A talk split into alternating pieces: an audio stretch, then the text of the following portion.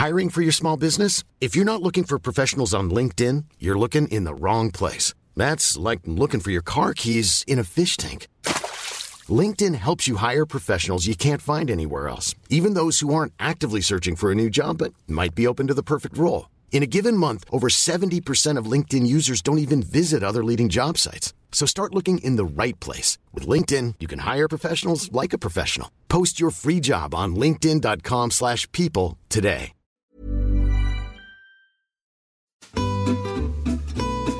Hello and welcome back to Close Reads here on the Close Reads Podcast Network. I'm David Kern. I'm joined by Heidi White and Tim McIntosh. Heidi and Tim, welcome back to the show. How's it going? It's going great. I almost lost my headset today. And then that would have been sad because then I have to use my other ear pods that echo.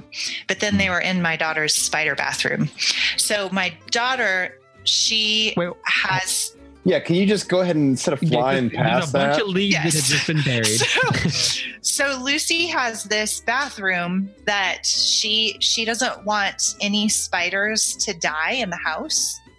And so she catches them and puts them in her bathroom. So that is where the headset was. Your So- daughter is a unique Yes. young woman. So, like, hold on a second, though. Hold on, Yeah. hold on.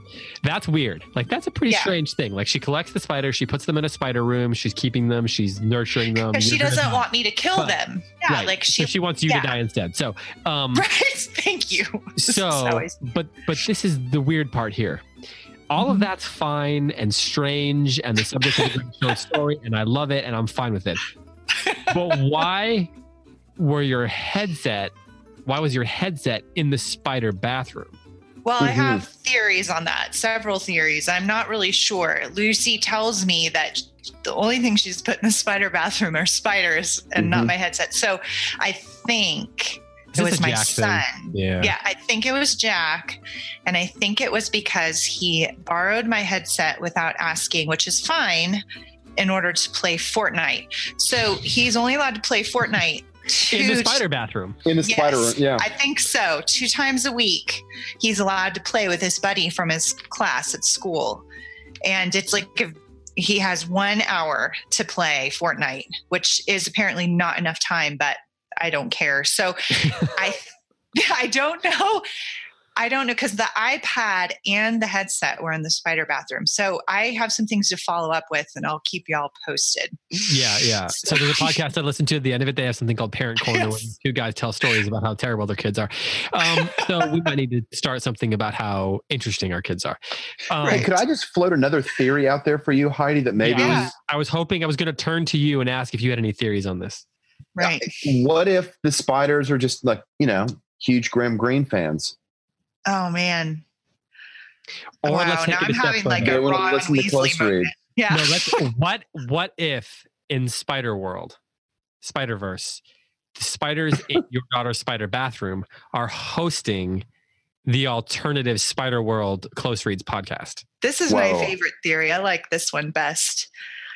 I don't know Guys, what this Wow. is an unfolding saga. Yes, it is. So- I think probably we should dedicate this whole episode to that.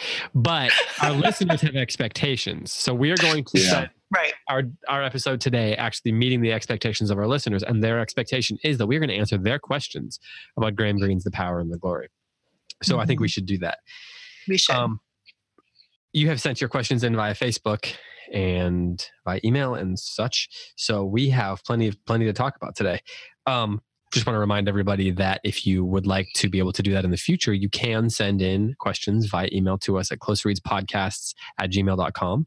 That's our new email address for that.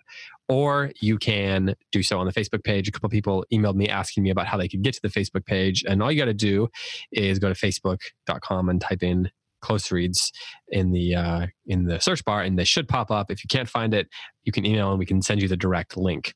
Um, but it should be pretty easy to find and you can join that and we will approve you as a member and you can take part in the wonderful conversation that is happening over there.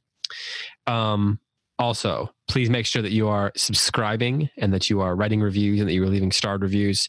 Um, please do so. If you have not done that in a while or ever please do leave us a review. I can't overstate how uh, much that helps us out uh, when you when you leave those kind of um, that kind of feedback. Uh, it helps our egos when you give us good feedback, but it also helps the uh, the algorithms that help people find us and get us higher up on the charts and help us um, continue to make these. We we are happy to make these for the seven of you who normally listen, but we'd probably probably be best if we uh, continue to grow the audience. And you can help us do that by uh, making sure you have clicked that subscribe button on whatever app you use, or by leaving a starred review or a written review, both of which help us immensely. So.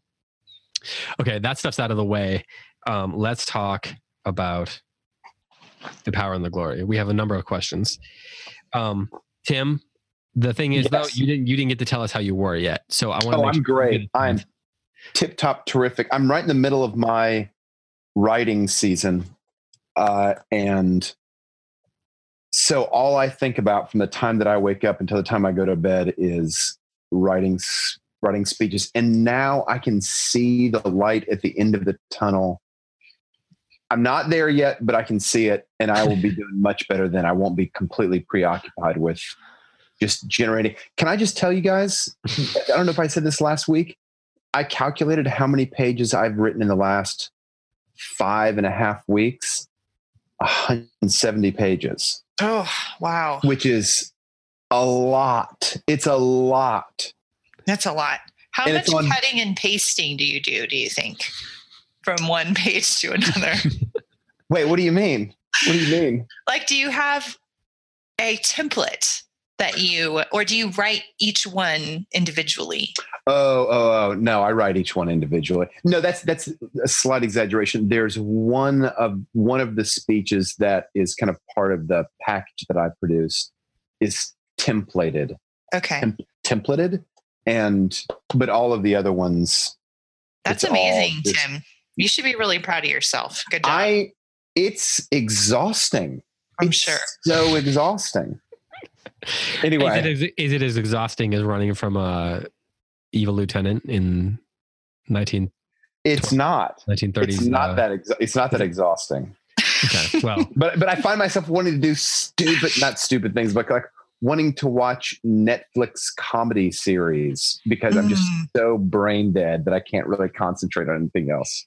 Yeah, yeah. Let's talk well, about the power and the glory. Yeah, let's have let's ask you to concentrate on that. Okay, so first question here: uh, um, What do you guys make of the one? This is from Tani. What do you make of the one word Tench hears the whiskey priest say at his execution? Uh, that being excuse, and is it a noun or a verb? She asks. How do you go first?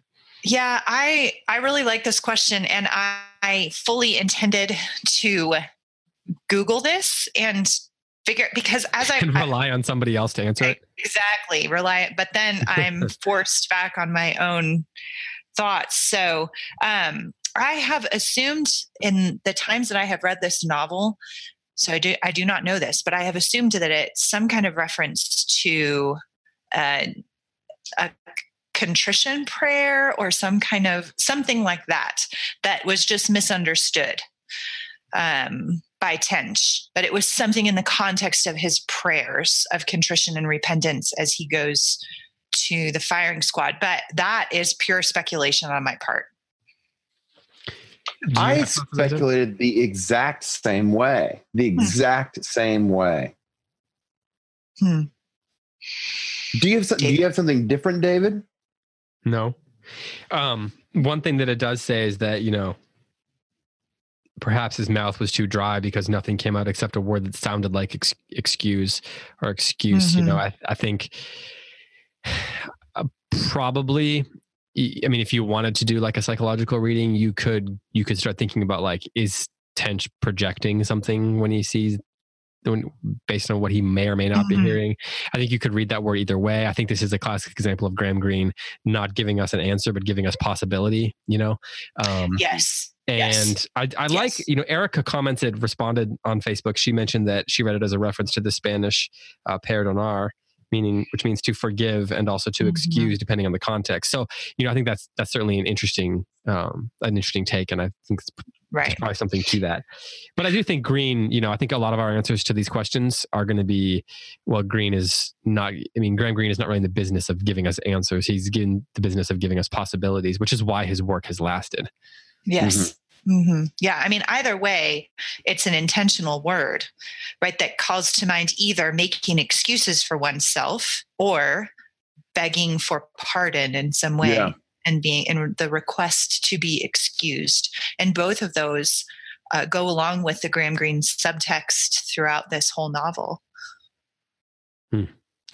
um i do it is very it is interesting and and and um dramatic to to imagine him like as he's about to get shot he's almost like trying to say excuse excuse like stop you know he's like almost trying to put his hands up right as they're going to shoot Hmm. him so there's some there's some pathos in that as well like he's trying to express something one way or the other and it, but it's being taken in through tench's perspective. So that kind of colors it a Yeah. little bit. We're not in his head anymore um, which is interesting that we get in his head and then but then the, in the final moments we're not in his head anymore. We're in the perspective of somebody who's not even that close to it right?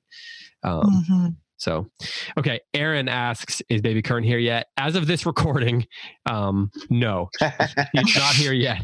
Um, this we're recording Wednesday at f- it's four o'clock Wednesday East. Well, that's Eastern time, and as of now, she is officially a day late, and she should hurry up and and make her presence. Um, well, she's made she's made her presence known for a long time, but she should, um, you know, go ahead and Reveal get- herself. reveal herself. Yeah. So uh, thanks for asking, Aaron, and thanks to everyone who has been uh, checking in on us. We appreciate that. Okay. Speaking of daughters, Ilya, I, I think it's Ilya, asks, why does the priest see his daughter as completely irredeemable?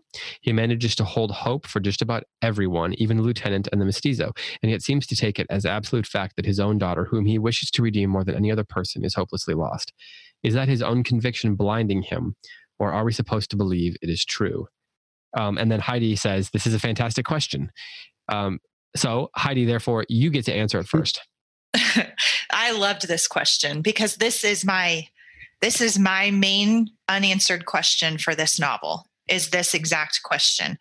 Um, as most of our listeners know, this is one of my favorite novels. I've read it several times, but this question haunts me.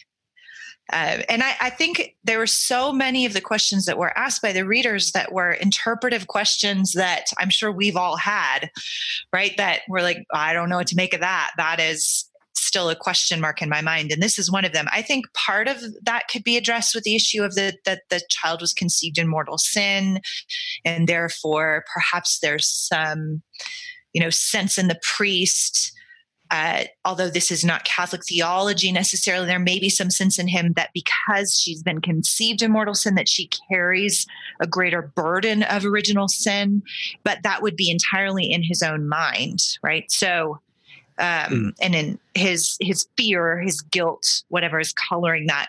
Or uh, the question she asked at the end: uh, Are we supposed to believe that this is true? I I'm not convinced that we're supposed to believe this is true. And he, in many cases, the priest has shown himself to be an unreliable narrator, uh, and so. Maybe we don't have to believe that. Maybe that is a misconception that the priest has. So I, I love this question, and I'm going to leave it as a question because this is my main unanswered question of the novel as well. And Heidi, you're you're confident that he. Let me back up. I, I apparently did not read this part closely enough because I have been reading it as he's just afraid of his daughter existing in the world existing in the world and especially without her father being around like Right. a kind of um magnified uh worry that probably every father has but he just feels it more acutely because he's no he knows that he's not going to be he's not going to be around but you think and the person who asked the question thinks it's graver than that Well, and I'm trying to find. I'm flipping through, David. If you find it, 207 and 208 Okay. is where he last Okay. thinks about her.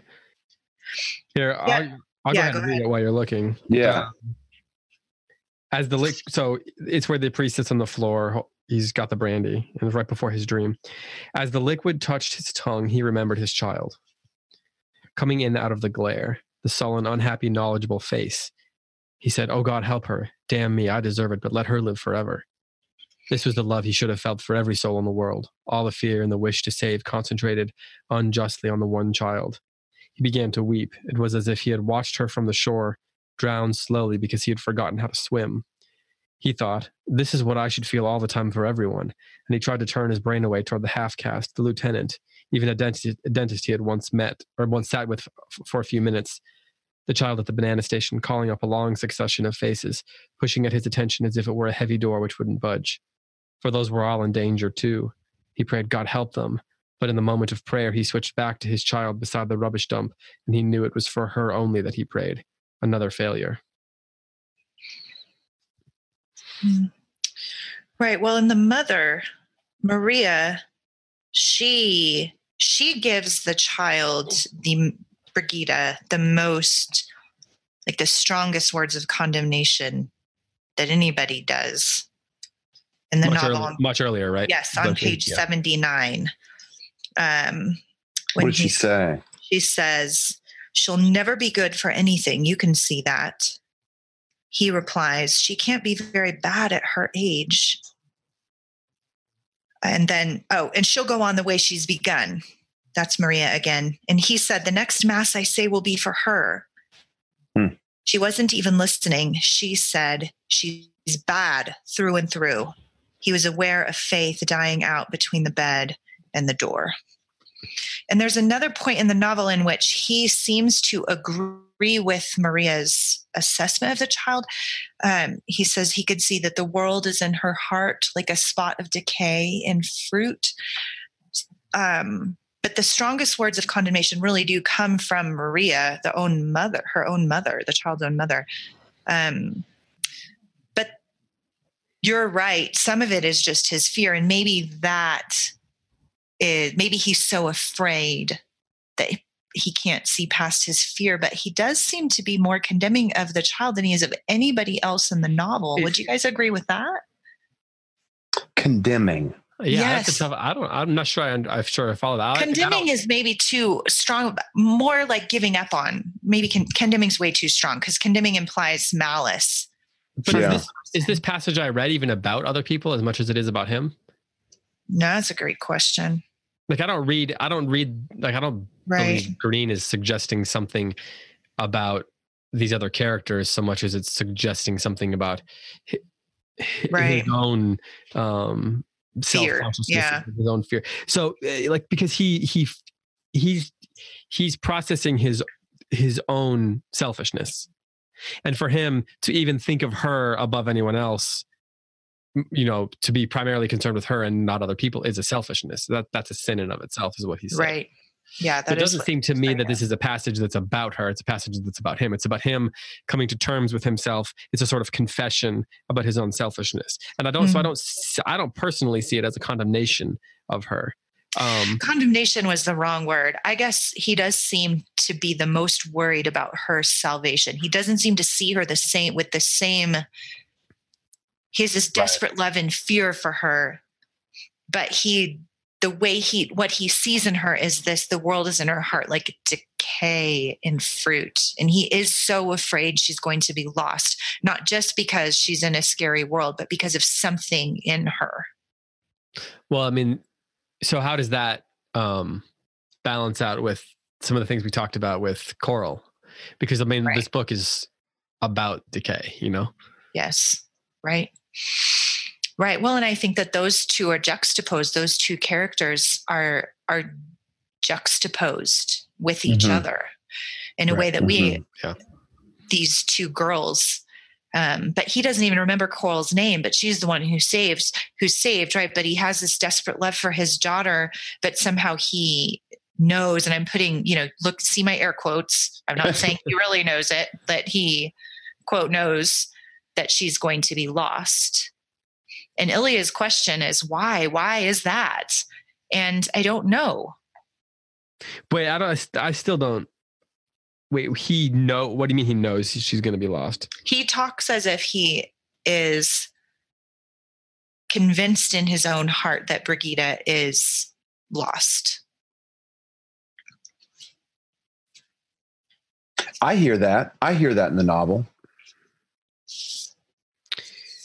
Yeah, I mean, well, I, I guess I, I, so for me, I think that the, the, there's just a distinction between um, someone who knows he's not going to be around and fearing that that might happen, as opposed to like believing that that might happen, that that's what's happened. As opposed to like a deep confidence that it's inevitable or something like that. Yeah, so like he knows he's not going to be around. He knows that that what's the things she's surrounded by and the things that she has at her disposal are not like without some great some kind of great grace um that she's going to be ultimately in trouble. But isn't that kind of what the book's about like the, that without that kind of great grace that's what that's what everyone's the inevitable inevitability for everyone and that's why in the end the book is just sort of, sort of fundamentally hopeful because the priest returns you know there's always the, the church that that new priest comes and the boy kisses his hand mm-hmm. and so mm-hmm. ultimately you know ultimately the book is about how there is that sort of grace available right yes absolutely i don't know i think we maybe probably more we more agree than anything um, mm-hmm. yeah but yeah i mean it's a tough one to, to answer so we're going to move on now um, unless either of you wants to add something Mm-mm. Okay. So Brandon asks, I assume jokingly, which character is the power and which is the glory? Um, but then that got me thinking like that's kind of actually an interesting question. So what do you make of the title? Tim, you got to go first on this one. Uh, an allusion to the Lord's Prayer. Sure. Yeah. I think. Yeah. And I, I think the whole book is um, the opposite. It's like a demonstrable opposite to any sense of God's power and glory on earth and any sense of demonstrable power and glory for God's church until we kind of get a glimmer of what at the end of the book of um, what the priest's suffering has has brought about in the world. So I think it's a um, it's a it's an obviously it's an allusion to the Lord's prayer, and I think it's kind of a wink at how, what that it's a glance at what that actually looks like in real time in a in a horrible situation um, living under an oppressive power mm-hmm. Hmm. right yeah I, I i catch that too the play on words there it's there's no question mark in the title but it's the title connected to this particular story raises a lot of questions. Yeah. Right? So, what does what do you mean by power? What do you mean by glory? Um, does, is it that the lieutenant represents earthly power and the priest kind of represents this eternal glory, or is I mean that that's that's certainly an interpretive option but yeah. I think there's more to it than that. I think it's raising questions about the nature of power, whether earthly or divine, uh, and the ultimate results. You know, what is glory? And uh, you know, I think the ending tells us a lot as well. So if it's it's about the nature of power, then you're kind of looking at the nature of powers, right? Yes. Um, mm-hmm. One one thing being more powerful than the other, and ultimately we get the suggestion that the sort of highest power is the power of grace and God, God's grace and God's love and God's glory ultimately, because the, well, the final image we get is this priest coming back. And I think that, you know, that's, or this new priest arriving.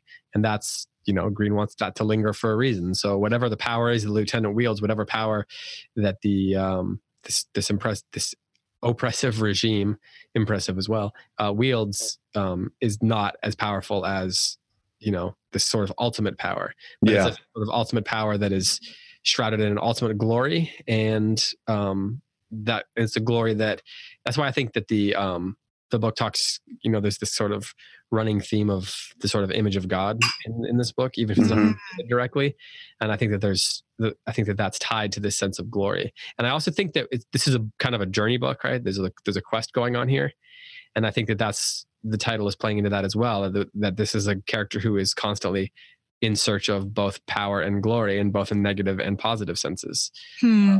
And I think that he is after the glory, um, the kind of glory that that God gives us, and the kind of power. But you know, in the same way, he he has wielded power as a priest before, um, and he has had respect and a sort of glory. But you know, there's that dichotomy between good glory and bad glory, and even between power and glory. And I, I think all those things are at play, which is you know, this book was not originally published in America as The Power and the Glory.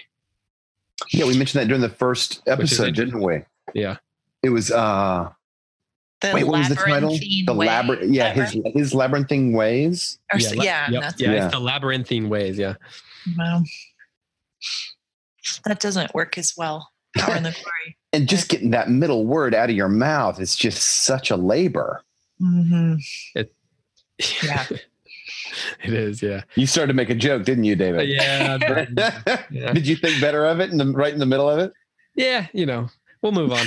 Um, some jokes are less funny than others, um, or they're only funny to the person who's saying them. So Ilya asks another question. She says, Why is the priest so ruled by his fear of the pain of death if the rest of the pains of life don't seem to affect him? The man in the jail, jail cell says a toothache is worse than being shot. Did we see the priest with the worst teeth Tench has ever seen, enduring fe- fever, starvation, injury, etc., and not even giving them much notice until they affect his ability to function. And yet the fear of pain drives him all the way to the end. Why is that? I, and it's another great question. You know, I, I'm gonna there's part of the question that I'm gonna dispute that he doesn't um okay, I'm looking at the online. Um he's enduring fever, starvation, injury, doesn't give them much notice until they affect his ability to function. I don't know about that. I, I think that he is hurting, and I think he does complain about it. It may not be like the chief preoccupation of his interior monologues, but boy, I sure remember a lot of occasions where he's hurting and he gives voice to it. And I think he like he the book is about him struggling to overcome those pains, exhaustion, etc., to continue his task. Um, but I don't know that he doesn't complain about them or they don't bother him. Right. Well, they're they're the life of these people is particularly characterized by physical hardship, right? We talked about that a lot in the beginning of the uh, the discussion on this book. That this is a poverty-stricken area in which the people suffer from the land. We talked a lot at the very beginning of, of the podcasts about this book about you know the the land the heat the water the disease the, Mhm. the oppressive nature of the landscape and so some of it may be just they're used to it right like there's it's not the same you know like if it dips below 70 degrees i'm like freezing and complete you know if i'm if i don't get a Yeah. You snap should i'm probably not live in the state you live in. I, I, right thank you this is an ongoing conversation i Also, have you should probably not myself. live in the state in the United States that you live in. yeah it's true i'm just i'm just like a big giant baby about physical hardship but because i live in it because i have the option of being comfortable all the time these people don't like there's no sense of of that. Um They've developed thicker skins. yeah so maybe some of it is that um but i think the point that she's bringing up is valid. It's that you know he's sitting in the jail cell and he's uncomfortable but he's not demanding that because he's a priest he should have a more comfortable place. Why don't you guys make room for me? You know like there's um there there is a sense of acceptance of the fact that his life is characterized by suffering which i think in some ways goes to the idea of penance maybe um Hmm. and that he's kind of un- terribly uncomfortable and suffering in his body as a way of kind of expiating this sacramental call you know life that he has like he's got to he doesn't want to and so in some sense if he's uncomfortable he's paying for that in some way he doesn't say that though that's not really a tone of the novel so Hmm. maybe i disagree with myself it's interesting how even to the end he is he is consumed with is it gonna hurt to die? yeah Yeah, for Why- sure. so what do you think of that? Like he even asks the lieutenant at the end, you know, people you've seen a lot of people get shot. How long does the pain last? Why is he so consumed with that specific idea of like how long is the pain going to last? How much is it going to hurt? I mean, is- besides the fact that everybody's probably consumed with that to some degree. hmm Right. Maybe I, it's I just, took it as just he yeah i took it uh, just the simple face value he does not want to endure a long difficult death Yeah. Like is there something spiritually going on there maybe that's is that kind of that seems like that's the looming question is there something Right. Is it symbolic of something? Is it kind of getting to some of that Graham Greene subtext? I didn't read it that way. I just, I Mm. read it in a very simple human, I'm afraid of being in pain. whereas he certainly worries about his the state of his soul certainly i just i think that um and those two things are not completely separate from each other but i think his worry about the longevity of being shot the pain of being shot is the same worry that i would have if i were facing a gun. Man is this going to take a long time? Is this going to really hurt? I hope not. I think what it does is it, you know, um, Greene Graham Greene was also a screenwriter, and I think when you're working in areas where, say, you're writing a screenplay or a play, you're always looking for like what are lines, what are things that they're going to say that can humanize them. Mm-hmm. And I think in some ways it does that. You know, in a screenplay, you're you, as far as the audience is concerned. I mean, you can have you have to have them do something or say something that makes them seem more human. In a novel, you can describe it or get in their head a little bit more or whatever. But I think that the the biggest accomplishment there is it makes him seem like a real person. I think at times he can feel a like an sort of archetype or b like sort of like a cipher. You know, but, he, but these kind of things make him seem like a real person who has real fear. You know, makes him seem like a per- like a real human being. Mm-hmm. Right. I agree. Uh, let's see. You guys want to move on? yeah yeah Okay. Taro asks, uh, or Tara, what was going on with the dream the priest remembered during Mass in the middle of part three, chapter one? It, uh, I, I took it as a premonition of what was going to happen next, i.e., the return of the half caste, but it seemed very strange. this is the dream where he is correct me if i'm wrong remembering um, it's a dream of him doing his priestly functions uh, he's remembering kind of some of his studies is that correct is that the the dream that we're talking about Well, part three, chapter one is when he's in the jail. It's what she said here. She said it backwards from what I've been saying. She said chapter one, part three. So I think that's what she's not Yeah, part part- three, chapter one. Well, it No, says not part three. not part one, chapter. Th- not But, part well, one, her- chapter. Yeah, chapter one, part three.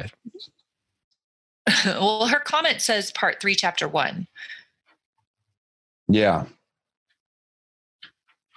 Hmm. But there's a couple different dreams. There's one that he has.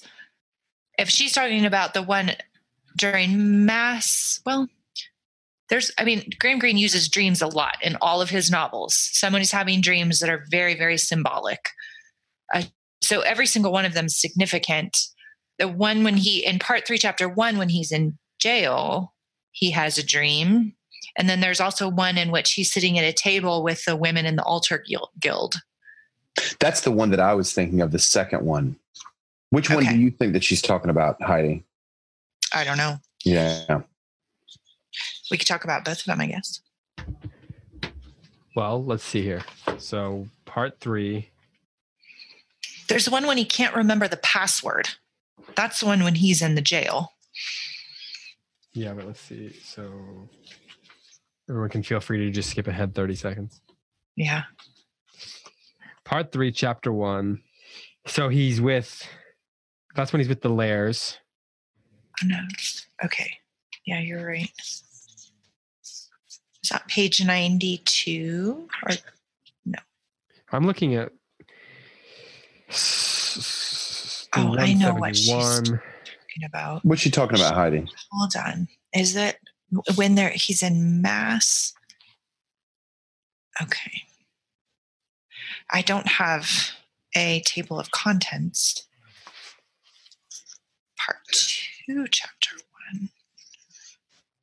I just have to thumb through because my book doesn't Right. have a table of contents.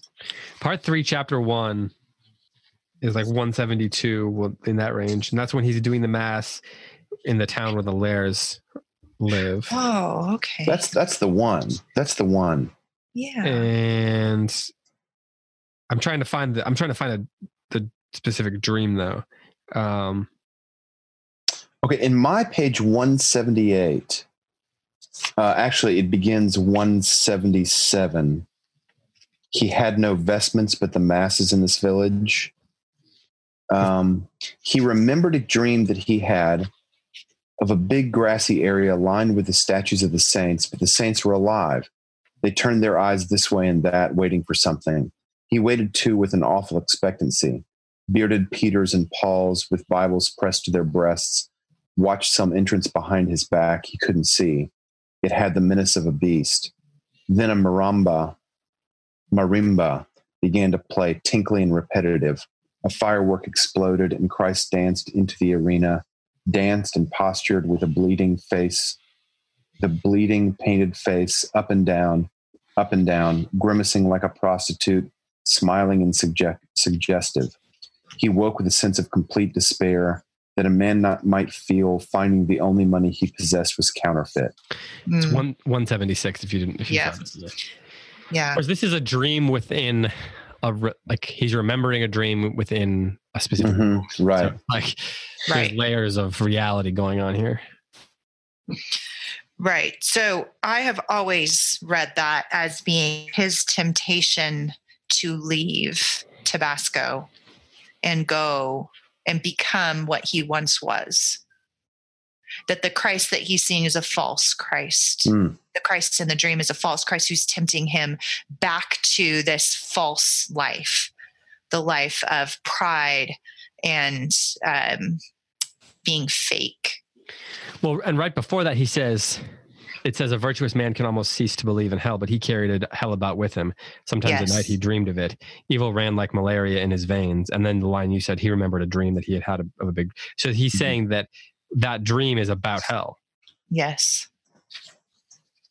Yeah, but the hell the hell within him, right? The hell of being tempted to go back to the sickness of his pride and the falsity of the life that he lived before this purifying experience. Um that's actually going to lead him to the cross, right? Uh, the true cross.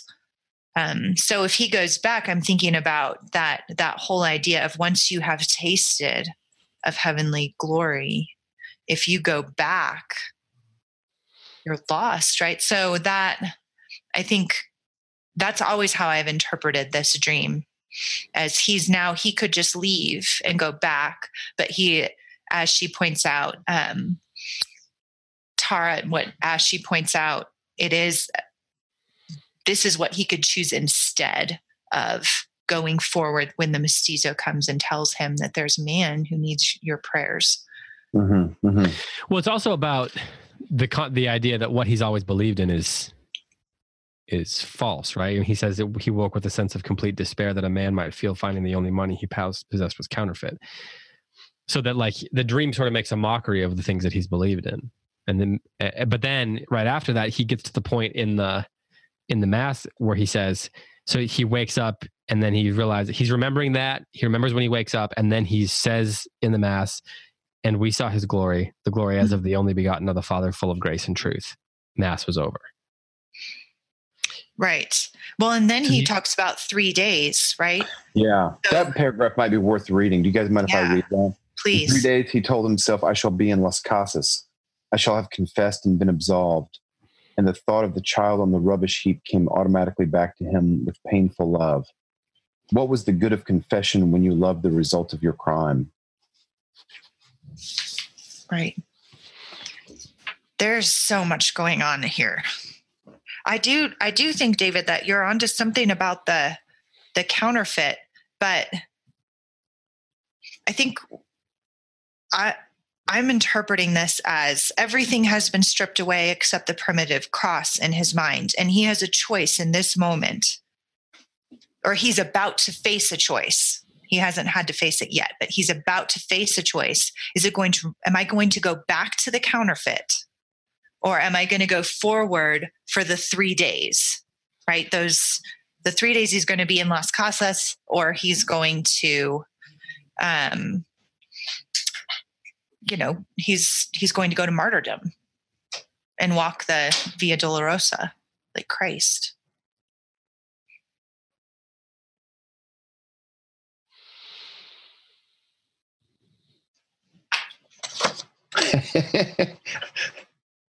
I feel like we're kind of like we're in a in a little bit of a gray. It's not a gray area. It's just there's so many things happening at this moment that we're kind of zinging to a variety of different explanations, and I think the variety of them account for like different kind of like shifting themes within the story.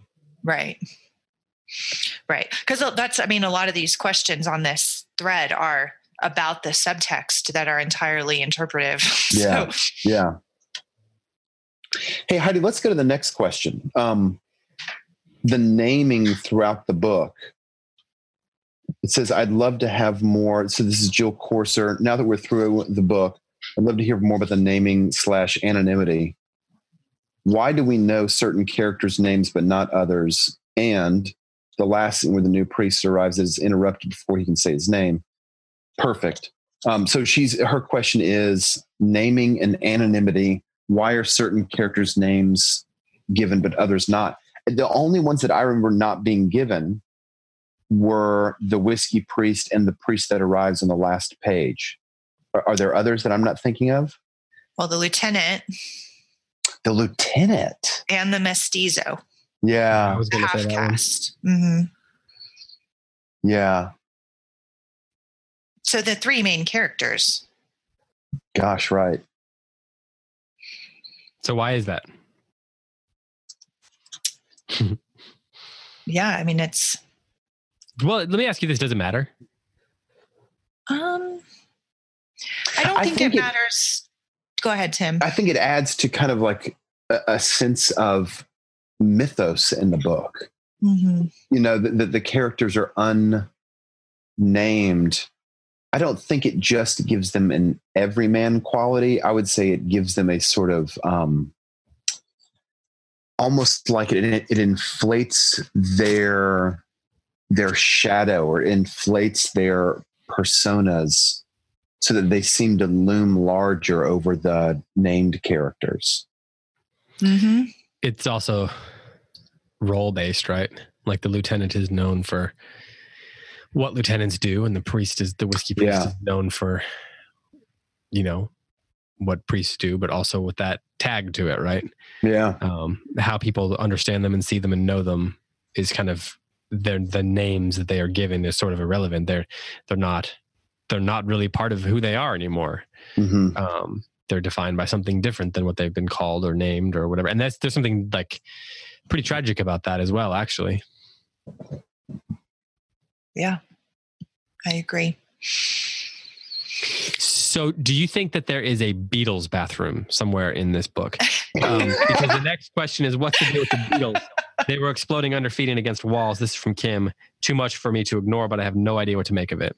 Man, I hear Kim on this. I hear Kim on this. Like so often, the beetles were exploding against the wall, and just when you think you're done with the beetles, they're exploding against the wall and under feet. But I don't think there's. I don't think there's anything else going on here.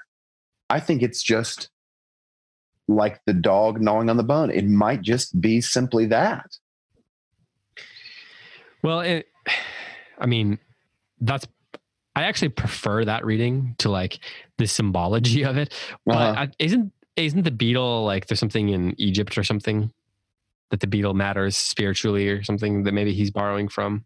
The scarab kind of Like thing. if we if we Google it, maybe we can find something. Maybe.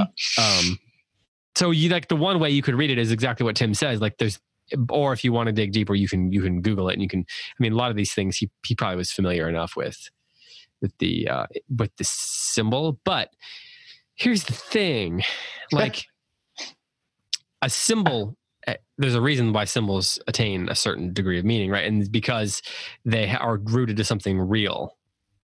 The image the image like a poet puts an image in there because it for a very specific reason to express something very specific and very narrow. And then that be, that takes on the context of some symbolism um, throughout a tradition. So my guess is like whether it's in egypt or whether it's in mexico the beetles take on a certain degree of symbol symbolism that is meaningful only because of their existence in reality right so Uh-huh. like the beetles are because the beetles mean something in real life they can mean something as a symbol they take that on over the course of time and over the course of tradition Yeah. uh, so I, I actually think you have to start for for you it's one thing for me to go out and to research it and be like well the beetle there's the scarab there's this egypt thing and like there's you can create this equation and it means a very specific thing right you can i can state that sort of like I, I can say that as a fact but it doesn't mean anything unless i start where you're talking tim Right. Unless I recognize it as a thing in the story that has meaning in and of itself, Mhm. aside from the symbo- symbolism of it, aside from the symbology of it, um, it has to mean something there first for it to actually matter that it means something archetypal. And so Right. I, I think that, like, it, I'm not saying the question's not good, but I think the first place we have to start when you're reading something like this is with the area that, with the, with the place that Tim is trying to narrow in on. Right. Well, I think that I think you're right. And I also think sometimes as I mean, you guys know this, you're writers.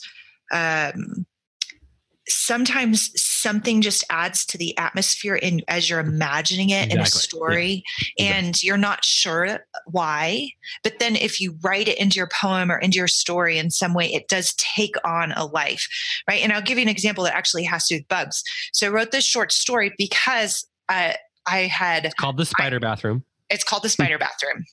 I do have this.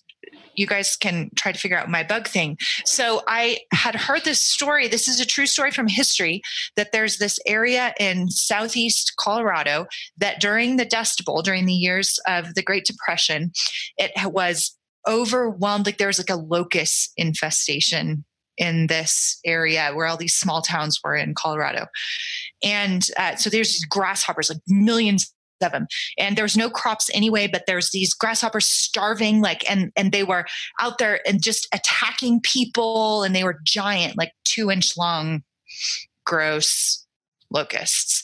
So the um the national guard came in with flamethrowers to try to kill all these locusts because they were spreading disease. And it, that story just captured my imagination i just the image of these grasshoppers like just attacking these small towns that were already devastated by famine Hmm. that were then that caused so much further devastation that they were attacked by this army of people. I, there's something about that. And as because i didn't know why it captured my imagination kind of wrote and then the story came out of it right? So sometimes and i think the beetles have a little bit of that quality that that maybe they're they add to this idea whether they're symbolic or not i don't know but they in some ways add to this idea of like this surplus of life that can just be easily crunched underfoot by the people there that don't matter that are exploding into the walls and no one cares because it's so hot and so oppressive Yeah. Mhm.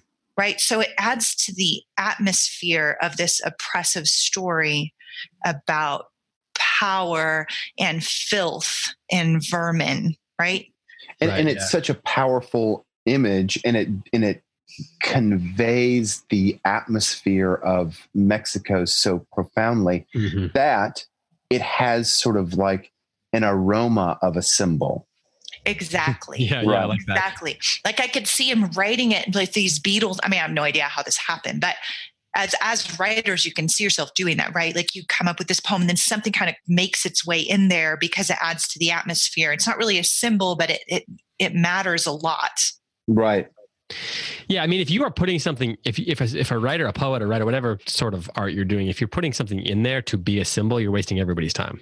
Right. Right. That's my opinion.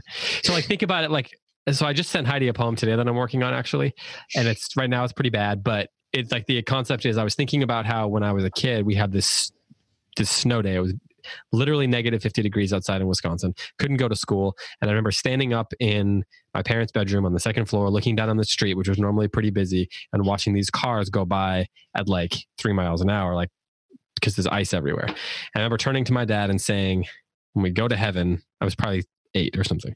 When we go to heaven, will we know that we're there? Like, well, I? Huh. I was so I'm asking this question about consciousness, right?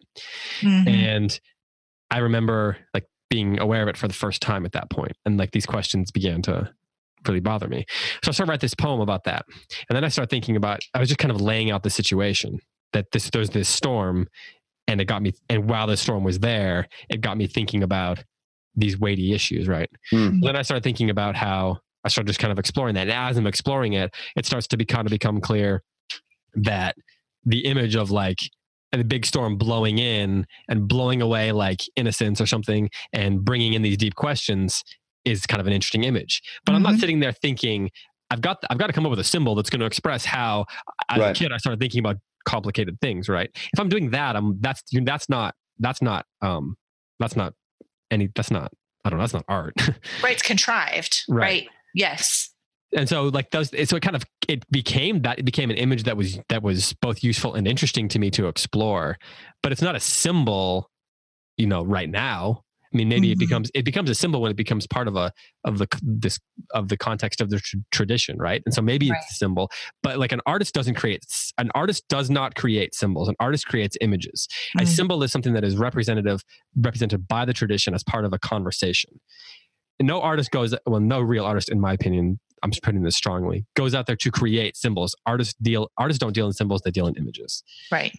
Um, and I think that that's what it becomes a symbol well, I've said it already. It becomes a symbol because right. of the tra- tradition. Right. Well, and the beetles are a great example of that idea of an image that there's, like, it's particularly powerful in where, when it's used in the power and the glory.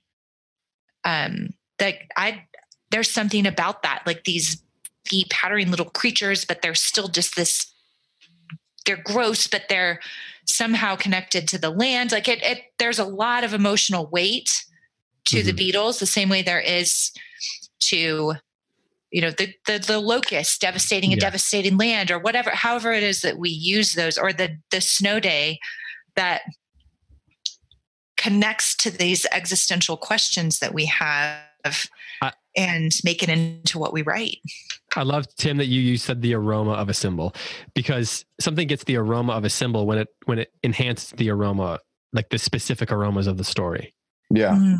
And so I love that you used that word. That's great. Mm. Should, should, we move on or should we linger here? Yeah, I just want to observe something to you, David. This is something like for the last two weeks, this has been really important to you. This this distinction between symbol and image. And I like that. I think I think I appreciate that draw that you have like back to to like find the reality in the text that we're reading. Symbols later, the reality first. I think that's just such a great habit of a good reader. Well, one of the things that one of the reasons that matters to me, I think, is because I've been thinking a lot more about like um, what does it mean to teach literature? Um, yeah. we're, we're, thinking about that all the time, right? That's like mm-hmm. the constant thing that's on our mind, but also you know also to write it and to take part in it and all that and i think that when you trade primarily in symbols that's when you start that if, if you believe that symbols are the the ultimate reality of literature or any kind of art then the only way that you can approach it is by being by having or being the interpreter and the memorizer and the communicator of symbolism right but like yeah. you so you have to have like the only way you can do it then the only way you can experience it then is if you have the person who can do all that decoding for you. But yeah. if, but that's, you know, but anybody can read literature and like anybody can take part in it and you don't need to have all that memorized and you don't need to need to know how to decode all of that to take part in it and that's sort of something that matters to me and that's i think when we teach our students that well go ahead go ahead i, think this like what you're advocating for is such a great way to view the bible which is i mean for, for all of us who are mm. Christians, hmm. um, it is so tempting to read the Bible as just sort of like layer upon layer upon layer of symbol. So um, mm-hmm. it's tempting to forget that, let's say, in the seven days of creation, on the seventh day, God rested. It's very tempting to read that as sort of like a symbol, symbolic of all sorts of things, symbolic of heaven, symbolic of um, you know the establishment of the Sabbath, et cetera, et cetera. But if you think about the people who were, if the people who are telling the story to themselves are Israelites that are leaving Egypt, searching for the promised land, and they're wandering and wandering and wandering over blasted terrains, and all they do is walk you know, with their lives on their back, then like the possibility of just resting You know, like no symbol uh, needed. Just the possibility of resting has got to sound terrifically appealing. You know, Mhm. that to me is sort of like that basic um, drive toward let's call it court realism. Um, that will reading, especially for me, the Old Testament with a basic drive toward realism is the most illuminating way to read the Bible because it's it's so hard for me. I don't know if it is for you guys to read my Bible without having like 1800 voices in the back of my mm. head saying, This is what the seventh day of creation means. This is what this number in numbers means. This is what, you know, all these different things. And a lot of it can just be it, the simplest explanation is, well, what what would it like feel like? What would the promise of this event be to the people who are actually in the story before you start adding on the symbols on top of that, Mhm. on top of that story? Mhm. Well, and, and so I don't want to say that like I'm not saying symbolism or like thinking about symbols or the tradition, all that kind of stuff is meaningless or it's not worth addressing. I'm just talking about where we start, and I think that Absolutely. so because what you the symbols and stuff allow for a, a degree of conversation and they allow for the tradition to expand and evolve and for the, the the way we talk about literature and art to to kind of um, evolve and expand as well but I, I think i'm with you on that because when you- like what what images allow us to do is to read difficult things um, within the context of human experience Mhm. um, and some symbols tend to make human ex- you know images that that provide uh, the human context and they tend to take those and they tend to abstract them um, because Yeah. what you have to do for a symbol to have for something to have a symbol it has to have a name essentially i Right. mean like for us to be able to tread in to be able to for us to be able to communicate via symbols we have to have a way of speaking them. Images don't have to be don't have to be named. Um, they can they can sort of be in the realm of the abstract because what you because they're constantly sort of like i'm so i'm getting into like some complicated stuff here. I'm trying to find the right words to do this in like one sentence so we can move on. So maybe it's something we should say but um i think that the more precise and the less abstract we can get the better Right, Mhm. i think that's what you're getting at there right, right.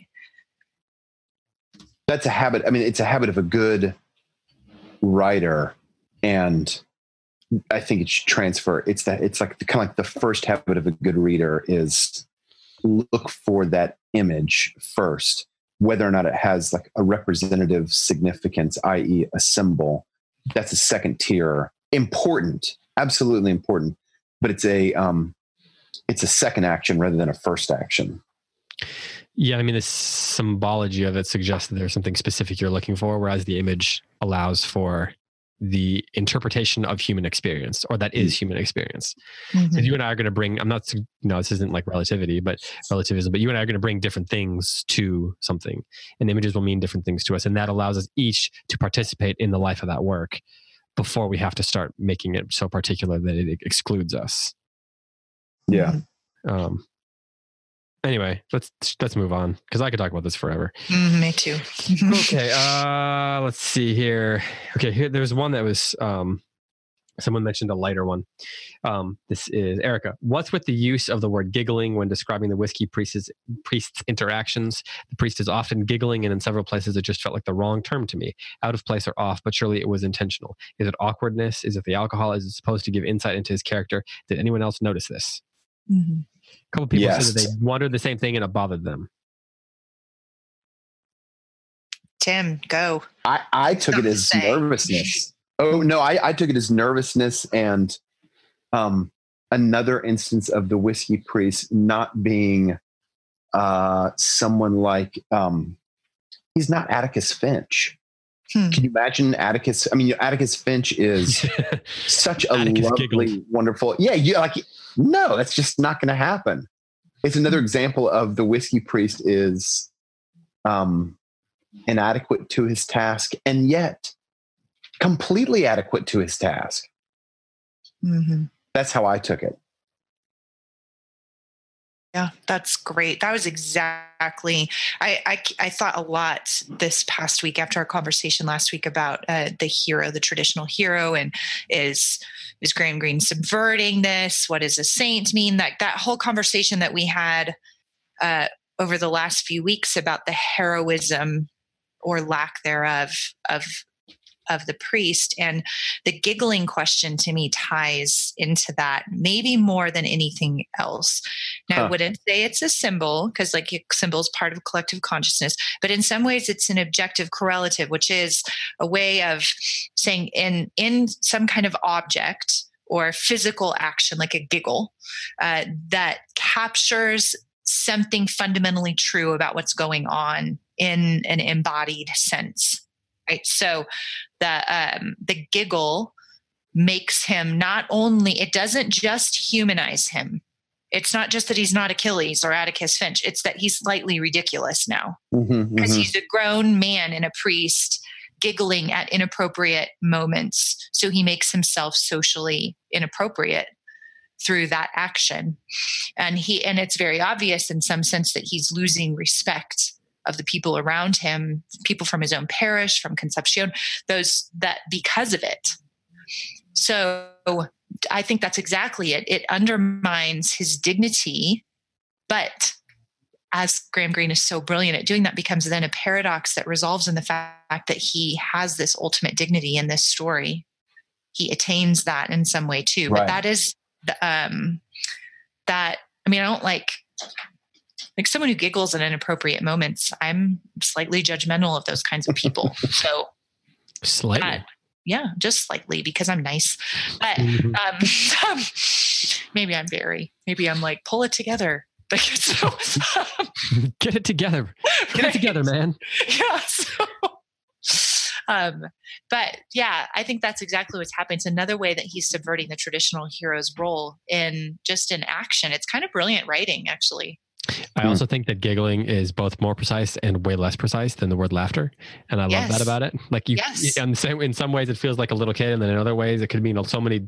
It could be someone could laugh, could giggle in so many different ways that it, it's kind of like it's both hilarious and terrible, to say, terrifying at the same time. Yes. Yeah. Okay. Dan wants to know: Can the first prison scene be a picture of death rather than Gethsemane? Using Angelina's lessons about symbols, well, for death, that's what it seemed like to me, and that there were many other souls down there with him. Um, okay, so I like that he asks, can it be a picture of death rather than Gethsemane? And then mentions the idea of symbols because there is sort of a there's the relationship between the two things. Like the image and the symbols do go together ultimately. Um, it's just kind of where you start. So I, I actually kind of like this idea. Mm-hmm. This idea that it's a uh, you know like a cave or a or a tomb or something like that um, and that there were many other souls down there with him. Um, Tim, what do you think of this? Did did we say that this was Gethsemane? Because yeah, I, I didn't I, remember that saying that either. Okay, okay. Because I didn't. I, I don't think of. Heidi, you, you did say that. Saying that. Well, I did say that these two chapters were Gethsemane like for sure. This the, well, it just goes to prove yeah. we all know that Tim and I don't actually listen when you speak. So oh no, oh no. but I did refer more to the Gethsemane as being in the chapter before the Last Supper. No, that's not true. I did say this was a Gethsemane scene, but I think that death works as well. Be both. yeah, it, I was going to say death works as well. These symbols are and these images, these ideas are so fluid. They're moving in and out yeah. from each other. Of course, I mean, if you're trapped in darkness and you can't get out thinking about death, go ahead and call it a death-like, tomb-like image. Right? There's there's yeah, so absolutely yes we're we are i think we are supposed to that's a strong statement i think we're supposed to be thinking about this as uh, as a continual death of self of the priest so yes this is a death image for sure yeah i mean it's certainly it's certainly a, there's the hades image in there mm-hmm. um, dante then, yep. yeah mm-hmm. okay i'm so you just said dante i was gonna make a reference to dante I, I when I read, let's say the Paradiso, all of it, but especially the Paradiso, it is the symbols that are incorporated into that epic are so precise. They are almost like geometrically arranged with each other. And mm-hmm. if you mm-hmm. displace one symbol, Mhm. well, the entire kind of structure of the paradise becomes a little bit wobbly. And I Mhm. think by juxtaposition, what Graham Greene does with symbols is it's how do you use the word fluid? I think that's exactly right. It's they're they're elastic, they're fluid. It's not a Yeah, structure it doesn't all fall illusion. down. Yeah, it Right. doesn't all fall Yeah. down. And it's and it's really hard to say the prison surely means this. Well, it could mean Gethsemane. It could be Jesus's descent into Yeah. um, you know, that's referenced in is it first Peter chapter two, where he goes to preach to the soldiers in prison. I mean, it could be that. But it's it's like it's potent because Graham Greene is so good at painting these pictures. It becomes really potent, but it's hard to kind of like nail down. Okay, we know that this definitely strictly corresponds with that. Mhm. Right. It's not the kind of symbology that he's that he's trafficking in. Right, right. Well, and like a lot of moderns, he's he's drawing on the emotional weight of situations, right? If this even something like the beetles that we were just talking about, this applies over here too, that there's there's like beetles are gross. Nobody likes beetles. So we we feel something when we Mm, read about them being smashed against the wall. Right? yes, that's true. Actually, my daughter does too, and spiders. So kids are weird. Yeah, So- exactly. Don't yeah. trust them. but that be to your point that the feeling we get when we read about these people being shoved together in a room I- in a cell that's a death-like feeling so it kind of draws on our collective unconsciousness about death uh, but also the christian images and symbols that are universally acknowledged. Um, lots of crosses and lots of three days and lots of things that if you're paying attention you're going to connect it with the faith. Uh, and then also just how scared you would feel. Like there's he's he's just so brilliant graham greene is so brilliant Mhm. and if this particular scene is has a particular emotional weight to it Yeah. there's blindness there's darkness there's uh, i mean just so much there that if if the question is can i read it like dot dot dot the answer is probably going to be yes Yeah, right, Probably. right. It's, it's man, I I'm gonna have to think about to what extent I think Graham Greene is trying to present a set of symbols in that scene. Um, Mhm. because I don't really think that he is. Um, unless I, I mean, I don't know. I mean, like Dante tries to do it in a certain way, but even Dante, you can read. I actually think we're getting at something here that I think is a flaw in, in Dante, but um, I think that Dante, you can still read for a narrative, and you can still eh, read it for the human experience of it, and gets and it can be really meaningful, even if you don't know every like historical figure or, you know, what every symbol represents.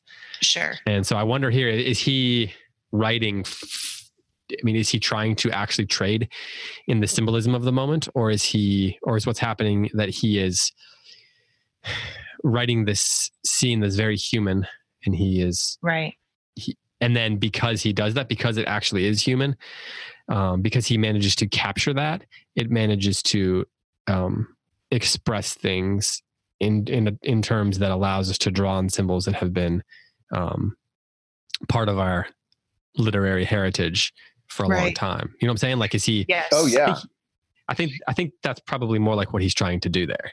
So I don't know that we should read. I don't know. I mean, I think if he's because if he's trying to write a specific symbol in, then it can't be both Gethsemane and death, right? But if he's trying Right. to create an image Yes. that can be meaningful to us within our own human experience, it, both of those things can be per- totally meaningful and both work within the, the literary heritage that we've got to draw on. right i i, I think that that's that that's got to be it because so much of graham greene is like that that his work is is so rich and dense and deeply layered with very emotionally loaded and intellectually weighted content. And he knew that right? So i'm not i don't think he just tried to like shove a bunch of stuff in there and say figure it out do what you want with it.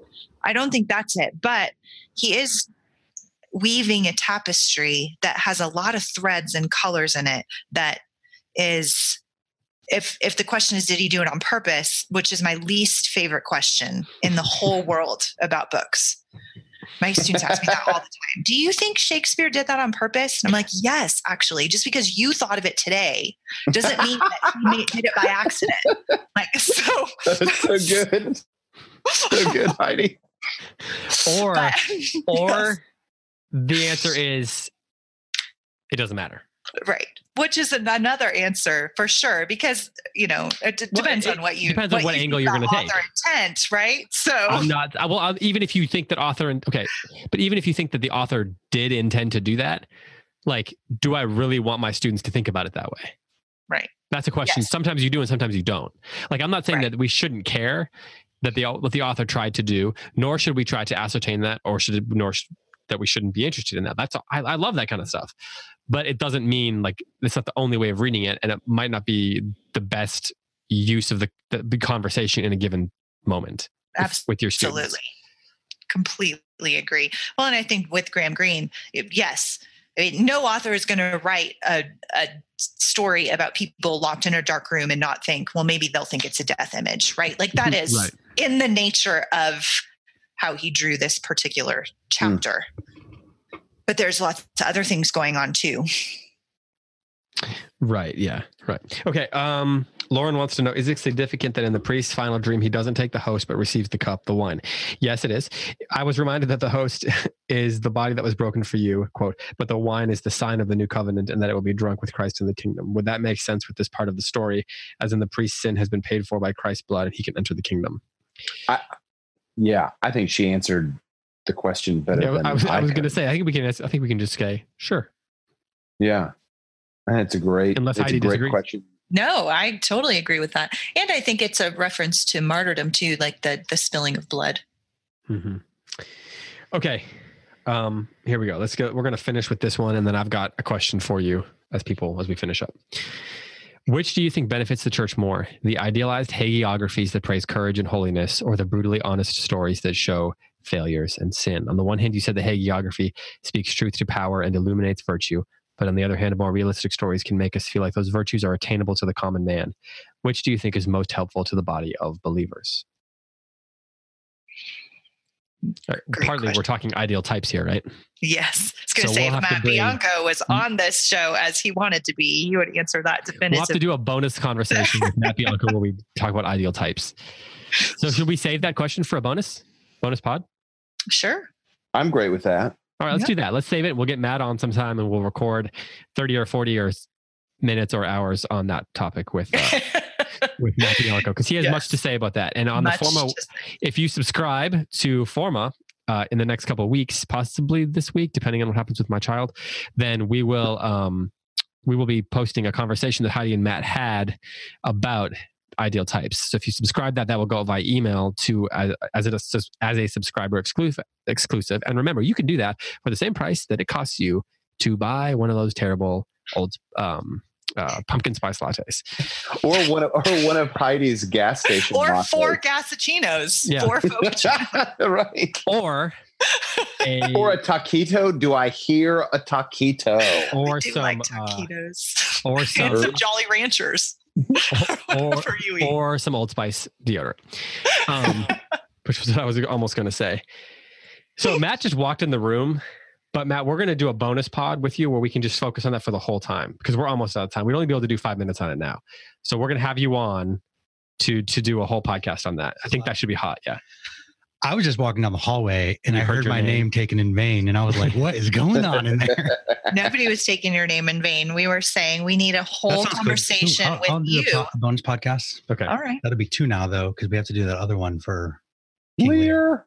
Yeah. Well, someday. I'm up for it. Okay. All right. Well, we'll we'll do that soon. Okay. Here's my last question for each of you. Then, this is uh, the Power and the Glory by Graham Greene. We've talked a lot about Graham Greene, but we have not talked a lot about his other work. Do you? Where would you each, or what book would you each recommend that people turn to if they want to read some more Graham Greene? What's the next thing that you would recommend?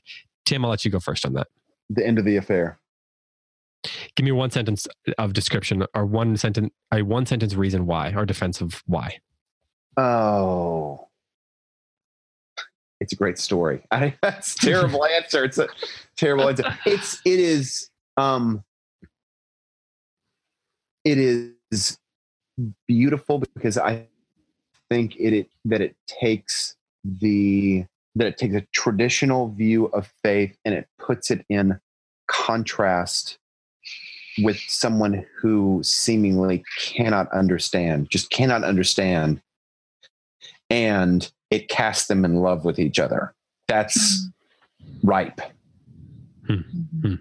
Heidi, what would you say? What book? I well, so I'm not as familiar with the Graham Greene canon as I should be. I've only read three other of his books, other than this. So I've only read four total, and I know he has a vast canon. Um, but I absolutely concur. The end of the affair has there is a chapter in the end of the affair that I think is the single greatest treatise on the power of the incarnation of Christ than anything I've ever read ever in my life. And I've so You've read Athanasius. I well Athanasius gives it, is probably better, but It's a different I- spin. yes, it's a diff. But do you guys know what I'm talking about? Right in the end of the affair when the, there's a character that goes into a church, she's and and it's Mm. so it's so magnificent and um and also the end of the affair the other great part it, it, it has the same kind of emphasis on the cost of faith to like what it what it costs a soul to be sick and be so Mm. bent in on itself as cs lewis calls it that idea of being bent that that um what it costs a soul to pursue virtue when the soul is sick with sin. And the end of the affair is an exploration of that. Um, and it's just very lovely. It's a bit explicit because it's about an affair. So be Plus, warned. it's shorter than The Power and the Glory. Yeah, yeah. Yeah. I'm in support of short books. Yeah. My recommendation which would come as no surprise to anybody. It's uh, one of Graham Greene's spy novels, and it's called. Well, he's got a couple. uh, He wrote a novella called The Third Man, which became one of the greatest movies ever made. Um, he actually got enlisted to write the screenplay for it. It's with Orson Welles and Joseph Cotten. Um, and then he decided, oh, I'll just write a novel first before I write the screenplay as an exercise. so he wrote one of the great novellas ever. But then also, The Confidential Agent was one of the best early spy novels that led, uh, you know, the way for Le Carre and you know the Bond stories and so many other ones. So definitely, recommend I recommend those. So the high, uh, basically thrillers. He called them entertainments with great literary merit. So, all right. Well, next week Hmm. we will be kicking off a conversation about. Um, the Great Gatsby, and that's going to be with Angelina Stanford and a special guest, Adam Andrews from the Center for Lit. He loves this book, and so uh, we are going to be discussing that with him.